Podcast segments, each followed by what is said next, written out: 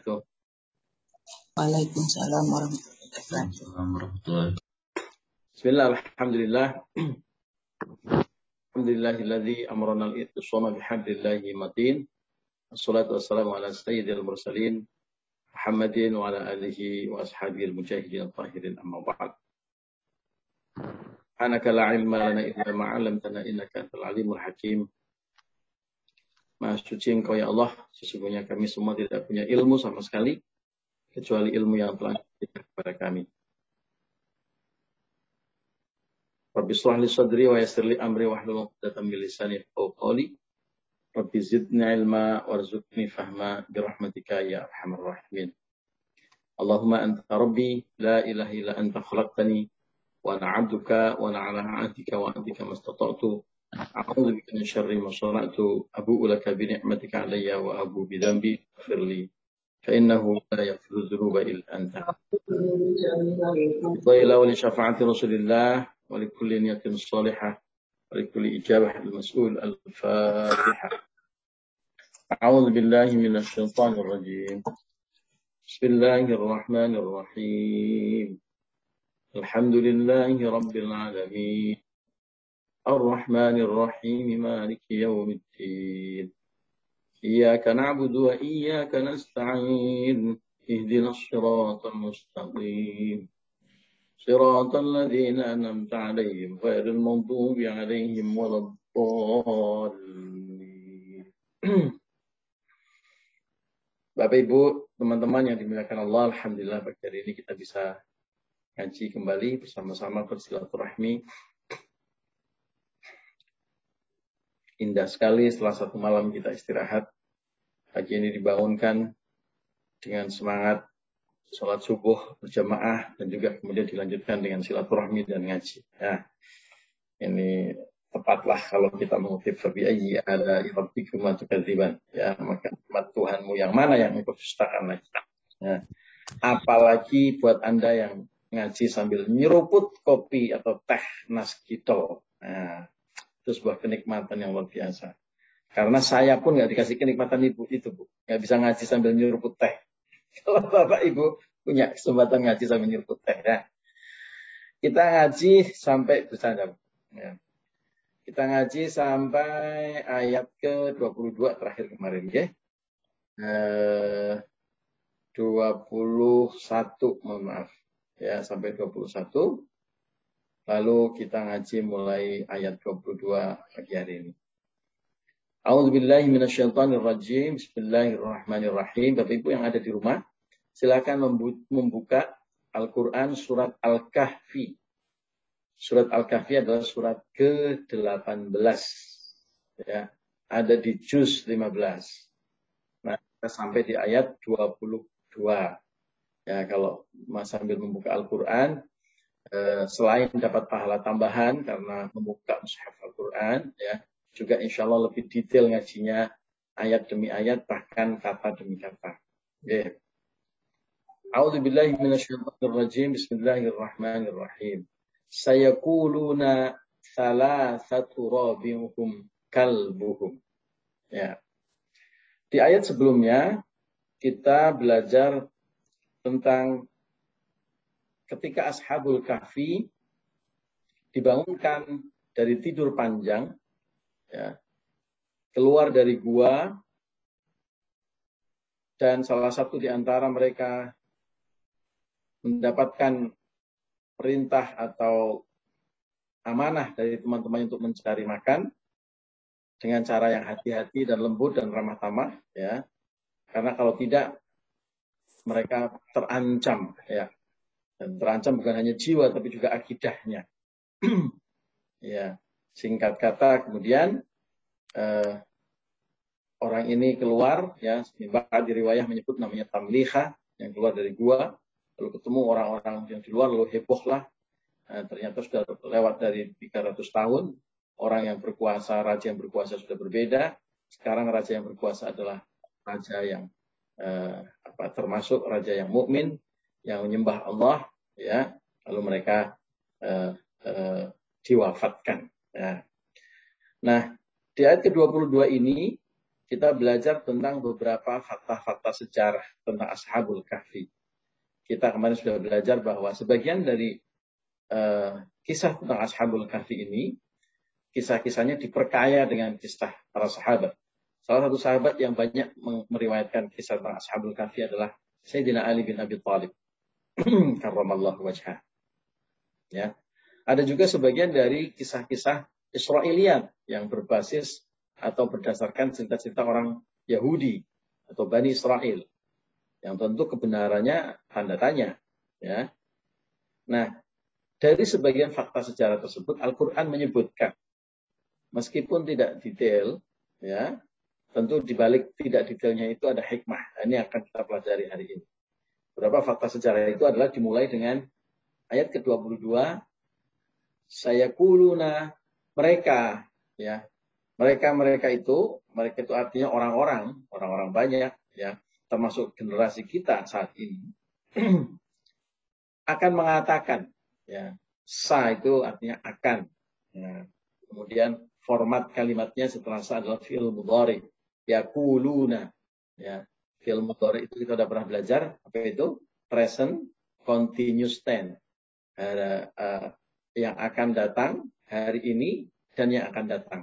Ya, maka saya kuluna akan, mereka akan berkata, ya, mereka akan berpendapat, ya, berkata, berpendapat akan hari ini dan akan. Pada saat itu sudah terjadi, pada saat ayat ini diturunkan sudah terjadi perbedaan pendapat, dan itu akan terus berlangsung sampai hari ini, ya, tentang jumlah mereka, berapa itu jumlah mereka, ya. Ingat, di kalau nggak salah di pertemuan kedua Bu Epi atau siapa salah satu jamaah bertanya berapa sih jumlahnya sampai pertemuan kedua atau pertama, gitu ya.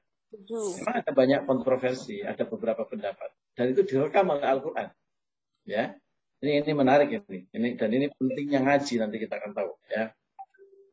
Ada yang berpendapat Al-Qur'an sendiri mengatakan demikian. Ada yang berpendapat atau mereka akan mengatakan jumlah mereka salah satu robinuhum kalbu. Jumlah mereka ada tiga orang.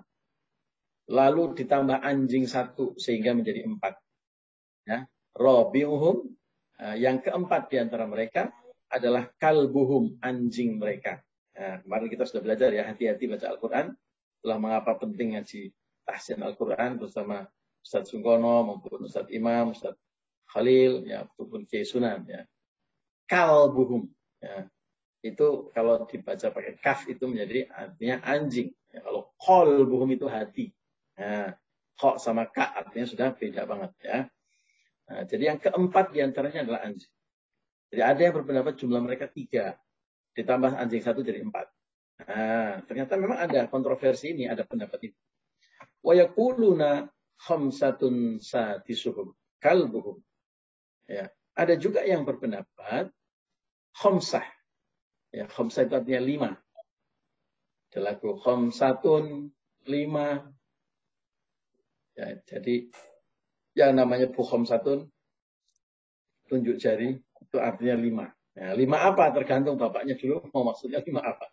Bisa anak kelima, bisa rumahnya lima, bisa mobilnya lima. Ya, khom satun itu artinya lima. Nah, ada yang berpendapat jumlah mereka itu khomsah lima. Ya. Sadisuhum, dan yang keenamnya adalah kalbuhum, anjing mereka. Nah, jadi udah ada dua pendapat nih.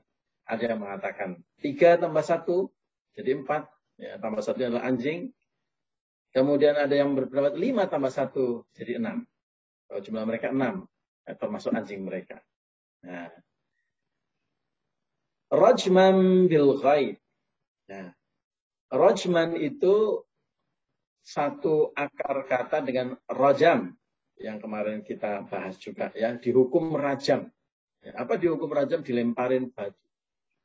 Nah, kalau ada yang berpendapat tiga tambah satu jadi empat atau lima tambah satu jadi enam, itu kata Allah rajmam bil ghaib. Itu seperti orang melempar rajam, ya, melempar, melempar batu bil ghaib, dengan sesuatu yang tidak nyata. Ghaib, ya, dunia gaib. Nah, kalau bahasa Indonesia gaib, bahasa Arabnya ada ghaib. Ya, ghaib itu artinya tidak ada. Ya, kalau dalam kata tafsirnya apa, Gus Sofi? Ghaib itu uka-uka. Ya. Ya. Jadi jadi rajman bil ghaib itu melempar uka-uka. Ya, melempar sesuatu yang enggak ada. Nah, apa maksudnya melempar sesuatu yang enggak ada? Itu cuma tebak-tebakan orang omong kosong saja. Nah, kalau di dalam tafsir atau terjemahan Al-Quran diterjemahkan itu terkaan terhadap yang gaib. Kalau Anda nggak ngaji, nggak bisa detail, nggak tahu maknanya ini apa, kalau cuma baca saja. Ini maksudnya terkaan terhadap yang gaib itu apa? Maksudnya ini cuma pendapat-pendapat yang tidak kuat. Kalau kita melempar hantu, melempar sesuatu yang gaib, itu ada hasilnya nggak? Nggak ada hasilnya, nggak kena. Oh, gaib. Ya, uka-uka kok dilempar, nggak nggak nggak akan kena. Nggak ada ininya ya Pak, wujudnya. Ya, Anda nggak ada wujudnya, betul. Ya, makanya nggak usah berbisnis sama uka-uka yang bukan ada wujudnya. Ya. Betul. Ya, orang Taburan nggak paham ini maksudnya apa. Ya, maksudnya itu ini Bapak Ibu apa uh, uh, apa namanya member yang cuma pakai nama orang nggak tahu siapa dia, ya, cuma dia dapat poin. Nah itu yang disebut dengan uka-uka tadi. Nah, rajman bil ghaib itu artinya melempar sesuatu yang gaib. Itu artinya kan yang yang uh, terkaan-terkaan yang yang yang enggak benar. Nah, nah, coba perhatikan. Di dalam Al-Qur'an tidak disebutkan sama sekali, Bu. Pendapat yang benar adalah ini. Tapi itu ada di dalam kalimat yang begitu indah disebutkan bahwa ada yang berpendapat tiga tambah satu, ada yang berpendapat lima tambah satu, tetapi itu adalah rajman bil ghaib. Itu terkaan-terkaan yang nggak berdasar data, artinya tidak benar, ya. Nah, kalau cuma membaca terjemahannya saja kita nggak tahu ini maksudnya apa, terkaan terkaan terhadap yang lain. Nah, lalu yang benar yang mana?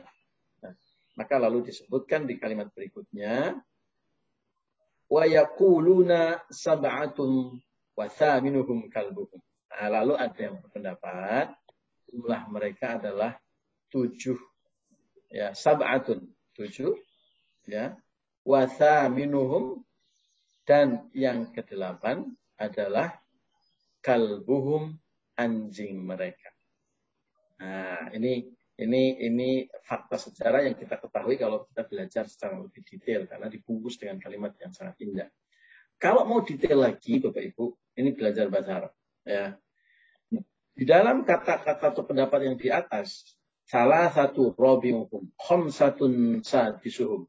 Tidak ada kalimat wa, tidak ada kata wa di tengah-tengahnya. Wa artinya dan. Ya. Tapi perhatikan di kalimat yang di bawah. Yaquluna wa yaquluna sab'atun wa thaminuhum kalbuhum. Ada tujuh, wa thaminuhum, dan yang kedelapan adalah anjingnya. Beberapa ahli tafsir berpendapat adanya huruf wawu di sini menunjukkan inilah jumlah yang benar, ya, karena di pendapat yang atas tidak ada huruf wawunya. Diperkuat dengan ada statement rajman bil ghaib, pendapat yang pertama dan yang kedua yang menyebut jumlahnya empat dan lima itu adalah pendapat yang tidak berdasarkan data, seperti rajman bil ghaib, seperti melempar barang ghaib atau benda ghaib atau makhluk ghaib. Nah, poin pertama ya Bu ya. Ini hikmahnya kita ngaji. Kalau kita cuma membaca apa, terjemah, ya kita mungkin akan kesulitan mendapatkan pesan ini. Kemudian Allah berfirman, "Qul Rabbi a'lamu bi'iddatihim." Katakanlah, wahai Muhammad, kalau ada berpendapat itu, kalau ada perdebatan itu, ya, katakanlah kepada mereka, wahai Muhammad, Tuhanku a'lamu bi'iddatihim. Sesungguhnya Tuhanku lebih tahu. A'lamu, ya, itu itu akar katanya sama dengan alim. Ya, alim itu orangnya. Ya, alim itu orang yang menguasai ilmu. A'lamu itu lebih menguasai ilmu. Ya, ini bentuk kalimat superlatif. Ya, lebih mengetahui atau paling mengetahui ilmu atau paling tahu. Ya, kita terjemahkan paling tahu.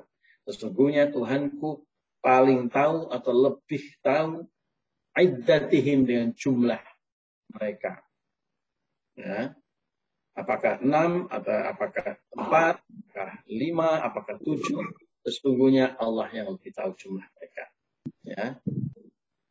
Ma ya'lamuhum, sesungguhnya mereka tidak mengetahuinya. Orang-orang yang berpendapat kalau orang itu itu, mereka tidak punya ilmu, mereka tidak mengetahuinya.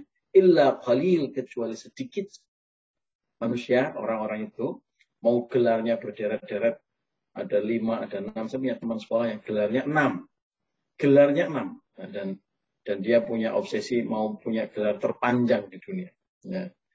Mau bergelar enam, mau profesor, mau doktor. Sesungguhnya ilmu mereka sangat sedikit. Ya, buktinya. Bapak Ibu coba perhatikan. Semakin tinggi title kesarjanaan seseorang, semakin spesifik ilmu yang mereka pelajari. Dokter juga begitu. Ya, dokter umum. Kemudian ada spesialis, ada subspesialis, ada konsultan. Semakin tinggi justru makin spesifik ilmu yang mereka. Artinya semakin sedikit bidang yang mereka kuasai. Nah, jadi sepintar-pintarnya manusia itu illa qalil. Sesungguhnya ilmu mereka itu sangat sedikit. Ma ya'lamuhum illa qalil. Il, makanya orang pintar itu selalu semakin pintar semakin merunduk. Semakin merunduk karena semakin sadar ilmu saya kecil. Ya. Ternyata dibandingkan dengan ilmu Allah, lautan ilmu Allah, samudra ilmu Allah, apa yang saya ketahui itu sangat kecil. Jadi kalau ada orang sombong, petatang enteng, merasa dirinya pintar, merasa dirinya menguasai. Saya paling jago di bisnis ini. Saya sudah sekian puluh tahun. Kamu kan orang baru. Ya. Atau uh, yang jadi sarjana merasa paling menguasai ilmu atau teori-teori. Kalau ada orang yang sombong seperti ini, Bu, ketahuilah. Ini berarti ilmunya memang masih cetek. Ya, ilmunya justru masih rendah. Orang kalau sudah semakin tinggi ilmunya, para kiai, para alim, ya orang-orang orang yang pintar itu justru semakin merunduk, semakin merunduk, semakin merunduk. Makanya di akhir setiap ngaji atau di akhir kitab yang ditulis itu ada kalimat wallahu a'lam bishawab. Sesungguhnya Allah yang maha mengetahui atau lebih mengetahui tentang kebenaran. Selalu semakin merunduk, semakin merunduk itu tanda orang pintar. Ya, kalau petatang-petenteng merasa dirinya hebat, sombong, nah itu justru tanda-tanda ilmunya masih terbatas. Ya. Ini ini sesuai dengan firman Allah, Qul Rabbi a'lamu bi'iddatihim ma ya'lamukum illa qalil. Ya, cuma sedikit aja yang mereka ketahui.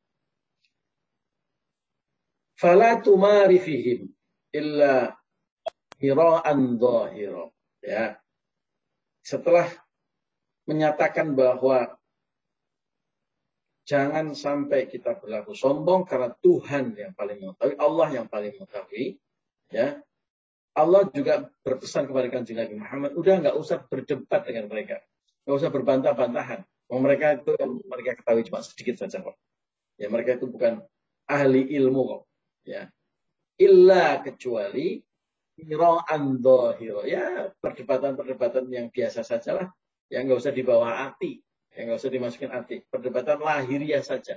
Diskusi ringan saja dengan mereka. Kalau ada yang salah diluruskan, tapi nggak usah baper. Nggak usah dibawa masuk ke hati. Oh, mereka ilmunya nggak punya. Mereka il, ilmunya cuma sedikit saja. Nah, jadi jadi ini uh, uh, apa namanya uh, uh, mem memerintahkan atau berpesan kepada Kanjeng Nabi Muhammad untuk tidak membuat perdebatan-perdebatan yang tidak perlu. Oh, dengan orang yang tidak punya ilmu kok berdebat berlebihan. Ya biasa saja. Nah, kalau ada pendapat yang perlu diluruskan, diluruskan. Mereka mengikuti, ya biasa. Nggak usah paper, ya biasa saja. Wala, wala tastafti fihim minhum ahada. Dan janganlah kamu terlalu banyak menanyakan. Ya, atau menanyakan tentang itu kepada siapapun. Menanyakan tentang kebenaran. Yang, yang benar jumlahnya berapa sih? Mau lima, mau enam, mau tujuh. Ya. Nggak usah tanya kepada mereka, bahwa mereka juga nggak punya ilmunya. Ya, jadi, jadi sudahlah, ya, ikutin saja isyarat dari Allah, ya, di mana tadi kita sudah mempelajarinya, ya, isyarat tentang kebenaran itu, dan tidak perlu berdebat terlalu banyak tentang jumlah mereka berapa. Ini sekaligus juga pesan dengan kita, Bapak Ibu dan teman-teman, berdiskusi itu penting, berdebat sesekali oke, okay, tapi nggak usah kebablasan, nggak usah kebangetan, nggak usah baper, ya, nggak usah seolah-olah bahwa kita sudah yang paling benar sendiri dan semua orang itu salah, nggak ada kebenarannya sama sekali. Ingat wasiat dari Imam Abu Hanifah, ra'yuna shawabun yahmilul khata'a wa ra'yu ghairuna khata'un yahmilus shawab. Pendapat kami benar, ya, tapi bisa jadi di dalamnya ada kesalahan. Itulah pentingnya musyawarah. Pendapat orang lain salah, tapi bisa jadi ada unsur kebenaran. Makanya kita perlu mendengarkan apa yang mereka sampaikan. Ya, karena bisa jadi di dalam eh, apa keyakinan kita itu mereka salah. Tapi nanti dulu. Bukan berarti kalau mereka salah kemudian kita nggak mendengarkan sama sekali. Dengerin dulu. Mana tahu di dalamnya ada unsur-unsur kebe kebenaran. Sementara kita yang punya pendapat juga jangan fanatik-fanatik banget dengan pendapat kita. Ya, seolah-olah tidak ada orang lain yang benar. Hanya pendapat kita yang benar. Sehingga kita buta. Sehingga kita tidak mau introspeksi. Sehingga kita merasa bahwa paling benar. Merasa dirinya sombong. Tidak pernah mau mendengarkan pendapat orang lain. Gak boleh. Karena bisa jadi dalam pendapat kita ada yahmilul khoto'ah. Di dalamnya mungkin ada kesalahan. Jadi biar gak malu, Bu. Ya, kalau ada pendapat, sampaikan pendapatnya dengan baik-baik. Lalu tanya, bagaimana pendapat Anda? Ya, tentang pendapat saya ini. Ya. Tapi kalau mau jualan gak perlu begitu, Bu. Kalau jualan harus yakin. Bu, mau beli dua atau tiga? Ibu, saya punya produk bagus. Menurut pendapat Anda bagaimana produk saya? Jangan kok. Nanti pendapatnya nggak jadi beli. Ya. Jadi kalau kita berbantah-bantahan, berdiskusi nggak perlu, nggak usah terlalu berlebihan. Ya, dengan keyakinan bahwa bisa saja pendapat saya salah dan pendapat orang bisa saja benar, bisa jadi mereka benar. Ya. Nah, dari sisi fakta sejarah jumlah sudah selesai ya. Jadi kalau melihat dari tafsir ini. Ayat ini hampir semua ulama berpendapat. Kemarin kan ada yang tanya, berapa sih jumlah Ashabul Kahfi? Jumlahnya adalah tujuh dan ditambah satu anjing mereka sehingga menjadi delapan. Pertini ini. Nah, kenapa kok ada anjing di situ? Kan menarik ya. Mau cerita bagus-bagus orang kok tiba-tiba ada anjing. Ya ternyata Bapak Ibu ini juga syarat dengan makna. Ya begitu banyak pesan yang terkandung di dalamnya. Kenapa kemudian ada anjing di situ? Ini ini pendapat para ulama. Pertama, kita pelajari kenapa tiba-tiba ada anjing. Ya, ini tidak disebutkan di dalam Al-Quran ini anjingnya siapa. Di dalam Al-Hadis juga nggak disebutkan anjingnya siapa. Tapi ada kisah-kisah. Yang kisah ini salah satunya juga dikutip oleh uh, beberapa ahli tafsir. Ya, beberapa ahli tafsir termasuk tafsir-tafsir uh, populer ya, yang kita baca hari ini itu banyak menyebut kisah ini. Apa kisahnya? Anjing ini ada yang berpendapat ini adalah anjingnya anjing pemburu salah satu pemuda ya sehingga dia ngikutin. Ada yang berpendapat ini anjingnya tukang masak raja tapi dia kepengen ikut sama pemuda-pemuda soleh ini. Ya. Ada yang berpendapat ini anjing yang nggak tahu punya siapa ketemu di jalan ketika ketemu dengan pemuda-pemuda soleh ini lalu anjing ini ikut di belakang mereka. Dan lalu kemudian kita juga sudah membaca di dalam ayat disebutkan. Anjing ini begitu baik, begitu setia menjaga mereka. Dibuktikan dalam surat Al-Kahfi disebutkan di mana Allah berfirman ketika mereka tertidur, anjing ini berada di mulut gua dan membentangkan tangannya. Ya, ini pertanda bahwa anjing ini menjaga mereka. Nah, ini ini ini ini kisah yang kita dapat dari Al-Qur'an lalu ada kisah tafsir-tafsir uh, tadi. Oh, ini anjingnya siapa? Anjingnya siapa? Anjingnya siapa? Tidak terlalu penting ya untuk mengetahui anjingnya siapa, tetapi yang paling penting adalah mengambil hikmah dari pelajaran kenapa ada anjing di situ. Perhatikanlah Bapak Ibu, bahkan seekor anjing yang sering apa mendapatkan eh, eh, apa eh, eh, eh, mendapatkan kesan buruk, kesan jelek, binatang kelas bawah, ya binatang yang diharamkan oleh Allah untuk dimakan. Nah, ini Ini hati-hati Bu. Jadi anjing ini memang haram untuk dimakan. Ya, e, air liurnya juga harus dibersihkan termasuk najis e, mughaladah, najis besar yang harus dibersihkan dengan e, sapuan air tujuh kali salah satunya dicampur dengan debu. Kalau zaman sekarang dengan sabun. Ya, begitu beratnya najisnya sampai sampai masuk kategori kelompok najis yang mughaladah atau najis yang paling besar, ya, najis yang paling berat.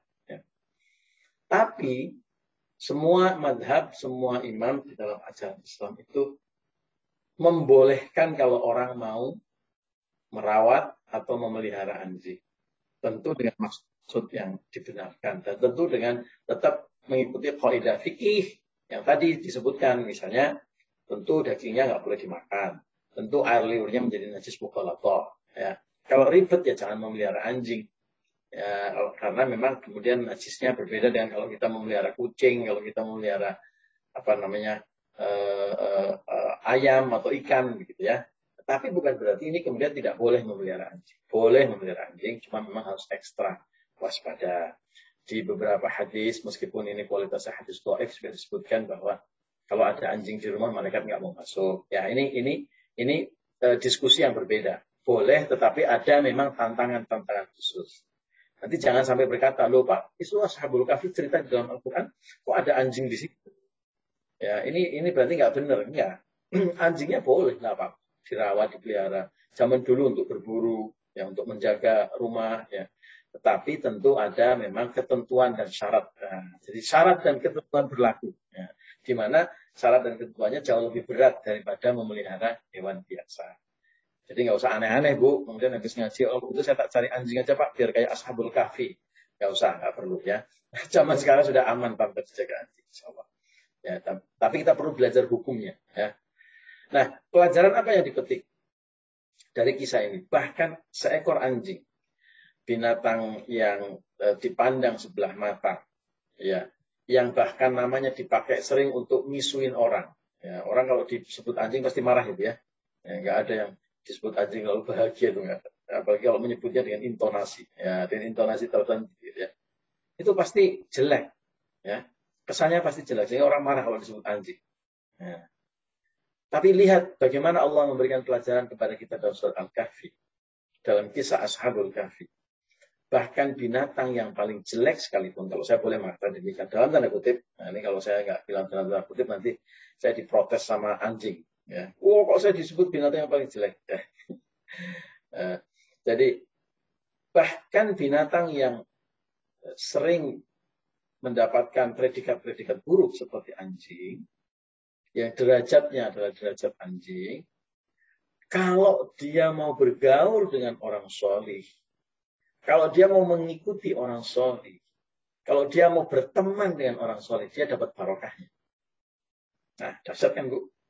Ya, selama ini kita belajar bahwa kita ini tergantung siapa teman kita, ya kan? Ada hadis yang menyebutkan kalau engkau berteman dengan orang baik itu seperti dekat dengan penjual minyak wangi, engkau akan bau wangi. Ya. Kalau ke Bandung pergi ke eh, dekatnya kantornya Bu Sofi itu ada jalan khusus jualan minyak wangi ya Bu ya. Nah, kalau ibu bapak ada di situ terus dekat orang jual minyak wangi nanti akan bau harum. Sebaliknya kalau berdekatan dengan pandai besi, ya, yang zaman dulu itu ada orang yang bikin pisau, bikin alat-alat dari besi itu pakai apa eh, api yang sangat kuat, gitu ya. Itu nanti juga bisa kepletikan apinya, sehingga kalau kita bisa berlubang. Nah itu ibarat kalau kita berteman dengan orang soleh, meskipun kita ini berlumuh dengan dosa, meskipun kita ini punya ilmu yang sangat ya sangat doif, tapi teman-teman kita dan teman-teman yang soleh, insya Allah kita akan ketularan bau harumnya. Ya, nah dalam contoh surat Al-Kahfi ini lebih ekstrim, yang dicontohkan bahkan bukan orang, anjing. Bahkan seekor anjing kalau dia mau berteman dengan orang yang soleh, kalau mau berteman dengan, mau berdekatan dengan orang yang baik, itu dapat barokahnya, Bu, kelimpahan barokahnya. Buktinya apa? Anjingnya bisa ikut selamat, bisa ikut tidur ratusan tahun. Bahkan disebutkan dalam satu riwayat, anjing yang bernama Kitmir ini, itu kelak akan masuk surga. Satu-satunya anjing yang masuk surga adalah Kitmir. Ya, jadi sekali lagi Bu, meskipun namanya baik, nanti jangan dipakai untuk nama anaknya Bu. Kitmir itu karena anjing dalam kisah Ashabul Kahfi. Kesannya Arab gitu ya. Ternyata anjing, itu nama anjing. Jadi dipakai nama. Ya. Jadi Kitmir itu seekor anjing yang mau berteman, mau berdekatan, bahkan mengikuti terus kemana perginya orang-orang soleh ini, sehingga dia bisa dapat ketularan baiknya. Maka dari itu, Bu, saya itu selalu bersyukur kepada Allah. Salah satu nikmat terbaik yang saya miliki dalam hidup saya adalah mengenal Anda semuanya. Orang-orang soleh, Bapak Ibu yang soleh, solehah, yang setiap hari mau ngaji, tanpa dioprak-oprak, tanpa ditekan-tekan, ya, sehingga kita semua ini termasuk saya bisa ikut ngaji. Kalau nggak ada ibu-ibu ini, coba pagi-pagi ini kita ngapain? Hmm? Kalau nggak ada Bapak Ibu yang aktif ngaji ini, kita lagi ngapain kira-kira Bu pagi hari ini, Bu? Paling bagus, paling banter adalah olahraga. Ya, beres-beres dapur, masak. Ya. Sekarang juga masak, sekarang juga bisa Sekarang juga bisa beres-beres rumah. Kelihatan dari sini nih, ibu ada yang sambil nyapu, sambil potong-potong berambang bawang gitu ya. Eh, besok lagi jangan potong-potong kayak pisau, Bu. Cukup pakai ya eh, iklan. Eh, jadi semuanya bisa beraktivitas ya, tapi yang sangat luar biasa dari ibu-ibu secara istiqomah ini sudah delapan tahun atau sembilan tahun ya jamaah ngaji kita bisa istiqomah setiap pagi ngaji hampir tanpa libur. Karena apa, Bu? Karena saya berdekatan dengan Anda. Ya, karena saya bergaul, karena saya kenal dengan Anda semuanya setiap hari ngaji. Kalau nggak ada Anda, ya barangkali saya juga nggak ngaji. Ya, ini salah satu nikmat yang sangat luar biasa. Bukti bahwa kita ini betul-betul mendapatkan benefit, mendapatkan manfaat, kalau kita dekat-dekat dengan orang alim, dekat-dekat dengan orang solih dan solihah. Seperti panjenengan semuanya. Jadi penting sekali, Bu, nyari lingkungan yang baik. Ya, cari lingkungan yang baik, lingkungan kerja yang baik, lingkungan ibadah yang baik. Nggih, betul-betul Bu ya sambil nyambi pekerjaan rumah boleh ya. Sambil kegiatan apapun ya. Jadi kita perlu mencari teman yang baik. Kalau jelas-jelas kita berdekatan dengan orang yang suka ribah, yang suka memfitnah, yang suka berpikiran buruk terus tentang orang lain, yang jelas-jelas tidak mengerjakan Eh, apa ibadah secara taat misalnya, ya nggak usah terlalu dekat-dekat amat ya, nanti ketularan ya, bergaul se -se -se sekedarnya ya.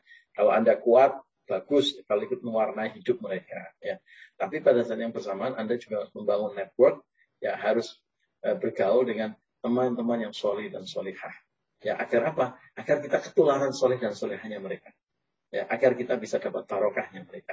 Seperti anjing yang dapat barokah orang-orang solih, Ashabul Kahfi pun bisa ikut masuk surga. Subhanallah ya. Makanya ada cerita cerita lucu ya, cerita lucu tapi ini apa uh, menyentuh hati.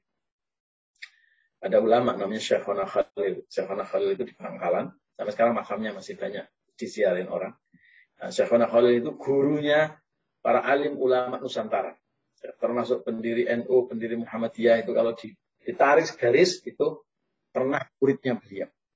Ya, jadi ulama-ulama besar di Indonesia itu muridnya Syekhona Khalil. Nah, Syekhona Khalil itu dulu itu kalau diminta orang untuk menalkin mayit ya, atau ada orang yang sedang nazak atau sedang apa namanya eh, nazak apa orang yang mau meninggal dunia itu, ya, itu kan diminta ditalkin sama kiai, ya, dibimbing supaya mengucapkan La ilaha illallah dan sebagainya. Tapi kan Syekhona Khalil itu kan sibuk. Banyak orang undangan di mana-mana dan ngaji terus. Tapi beliau nggak mau mengecewakan orang-orang yang mengundang beliau. Maka dari itu terkenal.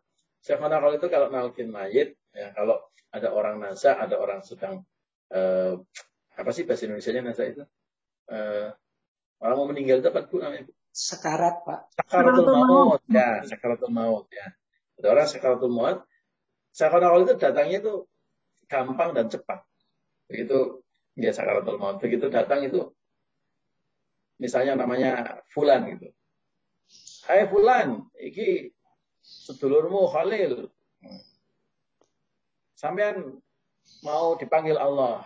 Sudah, nggak apa-apa, berangkat. Guys, jangan lupa syahadat dan bilang nanti rombongannya Ki Khalil. Itu terkenal. terkenal. Bilang aja. Ya baca syahadat dan bilang aja sama malaikat. Nggak perlu panjang-panjang membimbingnya. Dan bilang aja, nanti bilang rombongannya Ki Khalil. Suatu saat ditanya sama muridnya, Yai, kok hebat sekali Anda itu, kayak temannya malaikat saja. Bilang, sudah semua orang se-Jawa Timur, kalau ada orang yang mau sakaratul maut, bilang rombongannya Ki Khalil. Kata Ki Khalil gini, Dong, besok kalau saya ditanya sama malaikat, ya, itu bukan karena saya sangat dekat, karena saya juga punya rombongan yang lebih hebat. Nanti kalau saya ditanya sama mereka, eh kamu siapa? Saya Khalil, rombongannya Kanjeng Nabi Muhammad. Nanti kalau sudah bilang rombongannya Kiai Muhammad, Kanjeng Nabi Muhammad, pasti malaikatnya grogi ya, nggak mau macam-macam gitu. Sudah disebut manusia yang paling mulia. Gitu. Yaitu untuk menggambarkan bahwa betapa pentingnya pertemanan sahabat, termasuk berteman dengan orang-orang soleh ya. Jadi mulai sekarang Bapak Ibu ayo lanjutkan ya, e, berteman ini a, a, semua sudah ada di grup pengajian, mari kita rawat grup ini dengan baik. Kita niatin untuk tawassul bil haq wa tawassul bis sabr, saling mengingatkan kebaikan dan kebenaran, dan juga kita niatin untuk bergaul, berdekat-dekatan dengan orang-orang yang soleh ya, seperti Anda semuanya. Yeah. Nah, kemudian di ayat berikutnya Allah berfirman, "Wala taqulanna li syai'in inni fa'ilun dzalik ghadan." Ini penting sekali. Ini pelajaran penting sekali. Allah di ayat ini berfirman, "Wala taqulanna," dan janganlah sekali-kali engkau ya. Ini ini uh, memakai sebuah kalimat yang bermakna jangan sekali-kali. Ya. Karena kalau cuma ngomong jangan berkata wala taqu, wala taqulu misalnya, wala taquluna. Ya, wala taqulu, janganlah kamu berkata. Itu enggak pakai kata-kata lanna. Tapi perhatikan di sini kalimatnya ada wala taqulanna. Jadi ditekankan maknanya jangan sekali-kali kamu bertanya. Ya, jangan sekali-kali kamu berkata, bukan bertanya, berkata. Qala yaqulu artinya berkata. Li syai'in tentang sesuatu, dia mengatakan uh, uh, uh, sesuatu, inni fa'ilun dzalik ghadan. Sesungguhnya aku pasti akan melakukan itu besok pagi. Jangan pernah mengatakan, "Eh, saya besok mau ini. Saya pasti akan datang. Saya pasti akan gabung. Saya pasti akan berangkat. Saya pasti akan terbang." Jangan sekali-kali pernah mengatakan begitu. Ya. Tapi katakanlah illa ayyasha Allah. Katakanlah insya Allah. Jika Allah menghendaki. Jadi kalau boleh memastikan kita mau ngapain. Nah, ini ini sebenarnya cerita tentang apa? Kalau Anda membaca terjemah saja kan nggak paham. Tiba-tiba kok tadi habis ngomongin jumlah, kok tiba-tiba ngomong jangan mengatakan yang pasti sesuatu kecuali mengatakan insya Allah. Nah, ini sekali lagi pentingnya ngaji, ya. Ya, pentingnya ngaji. Kita jadi tahu ternyata logikanya ini gimana sih? Ternyata ceritanya begini, Bu. Waktu kita ngaji pertama surat Al-Kahfi itu kan kita belajar tentang asbabun nuzul atau sebab-sebab turunnya diturunkannya surat Al-Kahfi. Dan pada saat itu kita belajar bahwa Kanjeng Nabi itu ditanya oleh orang kafir musyrik, eh, apa, kafir Quraisy, ya. Mereka dibisiki oleh orang Yahudi dan orang Nasrani, coba tanya tentang Ashabul Kahfi, coba tanya tentang Zulkarnain, coba tanya tentang Ruh. Ada tiga pertanyaan yang dimintakan. Ini seperti kuis siapa berani. Coba, di, coba ditanya tuh. Dia ngaku-ngaku Nabi, bener nggak Nabi? Ya, coba ditanya. Ya bener nggak dia Nabi? Nah, coba ditanya dengan tiga pertanyaan ini. Nah, salah satu pertanyaan adalah Ashabul Kahfi. Nah, ketika Kanjeng Nabi ditanya ini, Kanjeng Nabi belum tahu apapun. Ya, ini ini untuk sekali lagi memastikan bahwa Kanjeng Nabi adalah seorang yang ummi. Kanjeng Nabi belum tahu apapun. Ya. Kemudian Kanjeng Nabi dengan penuh percaya diri mengatakan besok pagi akan saya jawab. Nah, besok pagi akan saya jawab. Tentu jawabnya Kanjeng Nabi adalah dari mana? Dari Allah. Lewat wahyu.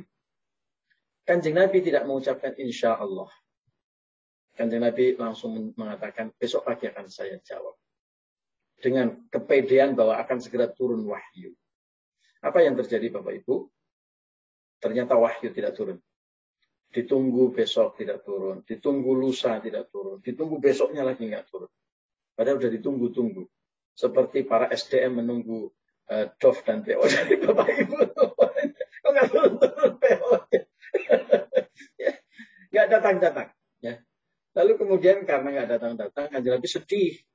Nah, karena udah berjanji, bilang besok, besok akan dijawab. Nggak dijawab. Sampai akhirnya sampai hari ke lima belas. Baru turun ayat ini. Menjelaskan tentang kisah Ashabul Kahfi. Pelajaran apa yang dipetik dari sini, Bu? Satu. Bahkan seorang yang sangat tinggi derajatnya seperti Kanjeng Nabi Muhammad. Manusia best of the best. Yang terbaik. Tidak ada manusia yang lebih baik daripada Kanjeng Nabi. Bahkan makhluk yang terbaik. Tidak ada makhluk yang melebihi. Malaikat tidak ada. Nabi-nabi terdahulu tidak ada. Semuanya kalah derajatnya dengan Kanjeng Nabi Muhammad. Orang yang begitu mulia di sisi Allah. Bahkan beliau pun tidak boleh mengatakan besok saya akan menjawab. Kecuali dengan mengatakan insya Allah. Karena bahkan beliau pun adalah makhluk yang tidak bisa tahu persis apa yang akan terjadi besok. apa yang akan dikerjakan dia. Dia nggak tahu. Ini menunjukkan bahwa apa yang terjadi kepada diri kita semuanya dalam kendali Allah Sang Maha Kuasa. Maka ada istilah man proposes, God disposes. Kita hanya propose aja, kita hanya berusaha. Kita hanya mengajukan proposal saja, kita hanya berencana. Tuhanlah yang menentukan. Tuhanlah yang akhirnya punya kuasa atas apa yang terjadi pada diri kita. Bahkan seorang Kanjeng Nabi Muhammad, manusia yang paling mulia, tidak tahu apa yang akan terjadi besok. Maka kalau ada yang mengatakan ahli nujum, yang mengatakan uh, futurolog, yang mengatakan apapun istilahnya, orang pinter dan sebagainya, menyebutkan besok akan terjadi begini, begini, begini, omong kosong. Itu syaitan. Jangan Anda percaya itu. Karena itu syaitan. Ya. Kanjeng Nabi tahu hal-hal gaib. Kalau dikasih tahu oleh Allah lewat malaikat. Ya, para sahabat tahu hal-hal gaib kalau dia dikasih tahu oleh Allah. Beberapa uh, orang mukmin yang sangat solih, para waliullah, ya, diberi informasi-informasi. Uh, Tentu tidak semuanya, tempat Kanjeng Nabi juga tidak tahu semuanya. Itulah mengapa ketika Kanjeng Nabi mau perang, Kanjeng Nabi musyawarah, strateginya apa? Karena Kanjeng Nabi nggak tahu apa yang akan terjadi besok. Kanjeng Nabi berdoa pada saat perang Badar, saking semangatnya berdoa sampai para sahabatnya sudah, Kanjeng Nabi sudah harus istirahat dan sebagainya. Diingatkan. Karena Kanjeng Nabi nggak tahu apa yang akan terjadi besok. Maka ayatnya dalam Al-Quran jelas. Ma tadri nafsun ma taksibu ghadan. Wa ma tadri nafsun bi ayyi ardin tamut. Ya, tidak ada satupun manusia yang tahu apa yang akan terjadi besok. Maka dari itu hikmahnya satu, Bapak Ibu, kita berikhtiar yang terbaik. Tapi selalu ada keyakinan bahwa Allah lah yang menentukan. Maka kita menyebut kalau janjian sama orang, kalau ngomong sama orang, insya Allah. Hanya Allah yang paling tahu. Dan kalau diizinkan oleh Allah, saya nanti akan terbang pulang ke Jogja. Kalau diizinkan oleh Allah, insya Allah semua kita akan masuk target bulan ini. Allahumma amin. Kalau diizinkan oleh Allah, tahun depan saya akan naik podium dan sebagainya. Insya Allah. Hikmahnya apa, Bu? Satu, kalau berhasil, kita tidak akan sombong. Karena kita yakin betul ini semua semata-mata kekuasaan Allah. Orang-orang yang sombong atas keberhasilannya, itu kan orang yang tidak sadar bahwa sebenarnya di situ adalah campur tangan Allah. Bahkan bukan campur tangan, itu buatan Allah semata-mata. Kalau ada orang beli mobil baru, kalau ada orang beli rumah baru, kalau ada orang naik jabatan, itu semata-mata Allah yang membuat. Kalau Allah yang membuat, kenapa kita mesti sombong? Kan logikanya begitu ya, Bu. Ya. Kalau Allah yang membuat, Uh, anak kita pintar diterima di fakultas kedokteran, misalnya jadi seorang insinyur, misalnya jadi seorang pejabat, itu kalau kita sadar bahwa itu itu Allah yang membuat, kita pasti nggak sombong. Wah, Allah yang bikin, buat bukan kita. Kenapa kita sombong? Jadi orang yang sombong itu karena karena dirinya tidak sadar bahwa itu itu adalah buatan Allah. Seolah-olah itu hanya semata-mata pencapaian dia. Uh, saya berhasil karena rajin belajar. Saya berhasil karena ini dan itu. Seolah itu semua yang membuat dia berhasil. Sombong sekali. Padahal kalau Allah mau membuat sedikit saja masalah dalam hidup kita, itu bisa terjadi. Semuanya bisa bubar. Ya, benar nggak, Bu? Jadi, jadi orang kalau berhasil, tidak sombong karena dia yakin betul bahwa semuanya atas izin Allah. Nah, yang kedua, kalau gagal, nggak baper-baper amat, Bu. Ya, nggak sedih-sedih banget. Ya sedih boleh, sedikit aja. Oh, ya banyak gitu. Kepengen diterima di fakultas kedokteran, aduh, udah belajar, ternyata nggak diterima, sedih, wajar. Tapi nggak usah baper, nggak usah disalahin semua orang ini dan itu, biasa saja. Karena Allah pasti punya rahasia yang terbaik. Karena Allah pasti punya skenario yang lebih baik buat saya. Itu orang sadar betul, orang yang iman beriman begitu. Jadi dia tidak sombong dan dia tidak baperan. Karena apa? Karena Allah, karena semua, karena yakin betul bahwa semua sudah diatur. Taunya nanti hikmahnya, taunya di belakang. Karena hikmah nggak naik ojek. Jadi hikmah, ya hikmahnya ada di belakang. Kalau di depan namanya bukan hikmah, tapi ujian gitu ya. Uh, jadi, jadi kalau kita uh, berhasil tidak akan sombong. Kalau kita gagal, kita tidak akan sedih yang berlebihan. Kita tidak akan baper. Karena percaya bahwa semua atas izin Allah. Ya, itu, itu, itu kajian kita hari ini. Masih ada waktu sekitar tujuh menit untuk berdiskusi. Uh, sebenarnya masih ada satu ayat yang tadi saya rencananya saya kaji juga, tapi rasanya waktunya sudah tidak cukup. Kita kaji insya Allah minggu depan hari Rabu di waktu yang sama. Saya pamit dengan teman-teman yang ada di jalur Facebook. Wallahul muwaffiq ila aqwamit thoriq wal 'afwu minkum. Wassalamualaikum warahmatullahi wabarakatuh. Bila ada